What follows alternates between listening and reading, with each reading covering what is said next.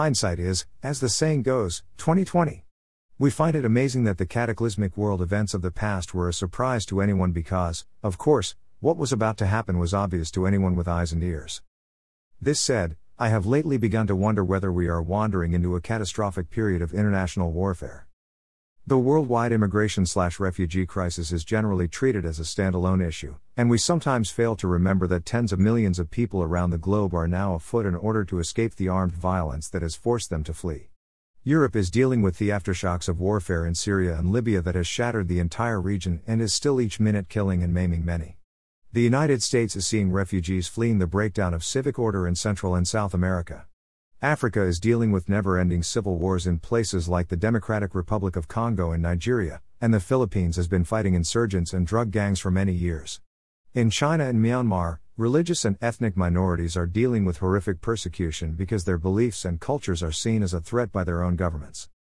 And let us not forget the saber rattling and economic jousting now taking place between the US and three long term and implacable competitors slash enemies China, Russia, and North Korea. The potential for conflict with each on its own is enough to cause a sleepless night or two. To blame Donald Trump for the rise in world tensions is like blaming your umbrella for a rainy day, the cause and effect is flipped the wrong way. These regional and international problems existed long before he came on the scene, and it may not be all that bad that he has, as is his habit, blithely torn off the scabs of so many festering wounds. The veneer of calm that hid so many major issues from public view while we obliviously argued about mindless marginalia was probably not to our benefit.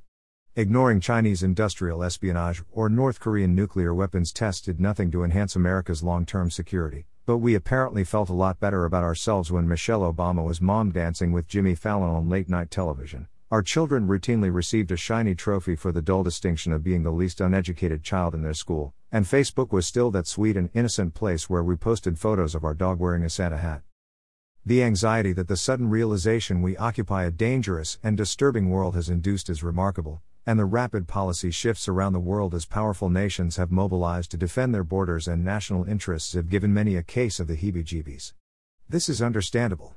Ignorance can be bliss, and being forced to now deal with the reality that cutthroat competition is sometimes necessary to win a fight is both frightening and astonishing to those who thought every problem on our planet could be solved with a harmony circle. The coarsening of our national and international political dialogue is both unfortunate and necessary. A winner take all world is by definition going to be just a tad short on pretty please and thank you.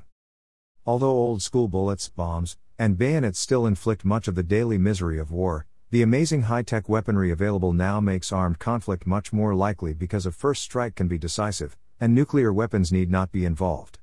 Sinking an enemy aircraft carrier with an electromagnetic railgun, disabling a regional power grid with a graphite bomb, or shutting down a nation's entire communications network with a satellite attack can end a battle before it begins, and the hardware and techniques of mass destruction that are still unknown to the general public are likely more devious and devastating than we can possibly imagine. Nations occasionally fight wars to defend great principles, but most conflict is motivated by money, self defense, or the defense of money.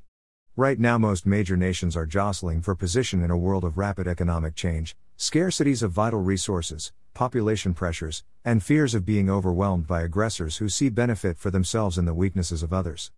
America, Russia, and China are each seeking regional domination, market access to drive economic expansion at the expense of one another, and are all hanging the threat of military action over the course many supposedly civil discussions. The trade wars of history have typically led to the shooting wars that allowed nations to dominate. The rise of England during the reign of Queen Elizabeth and up to the First World War was, for example, built upon a trading empire backed by cannon fire. The American century was created by industrial might that produced both Buick sedans and B 52 bombers in abundance. The ancient kingdoms of China garnered unimaginable wealth and power at the point of a sword and maintained their riches through terror and torture. To presume the world has magically outgrown brute force as an instrument of state policy is the most delusional and dangerous sort of wishful thinking. I am not a warmonger, and I hope that an all out shooting war involving two or more of the world's great or near great powers is further away than it seems at the moment. However, it could be the case that greed and stupidity will once again be more in evidence than reason and common purpose. If this occurs, for not the first time in the bloody span of human history, we will see the fabric and function of our daily lives undergo a stark and fundamental shift that will continue long after the peace treaties are signed. Nations at war rarely emerge unscathed or unchanged.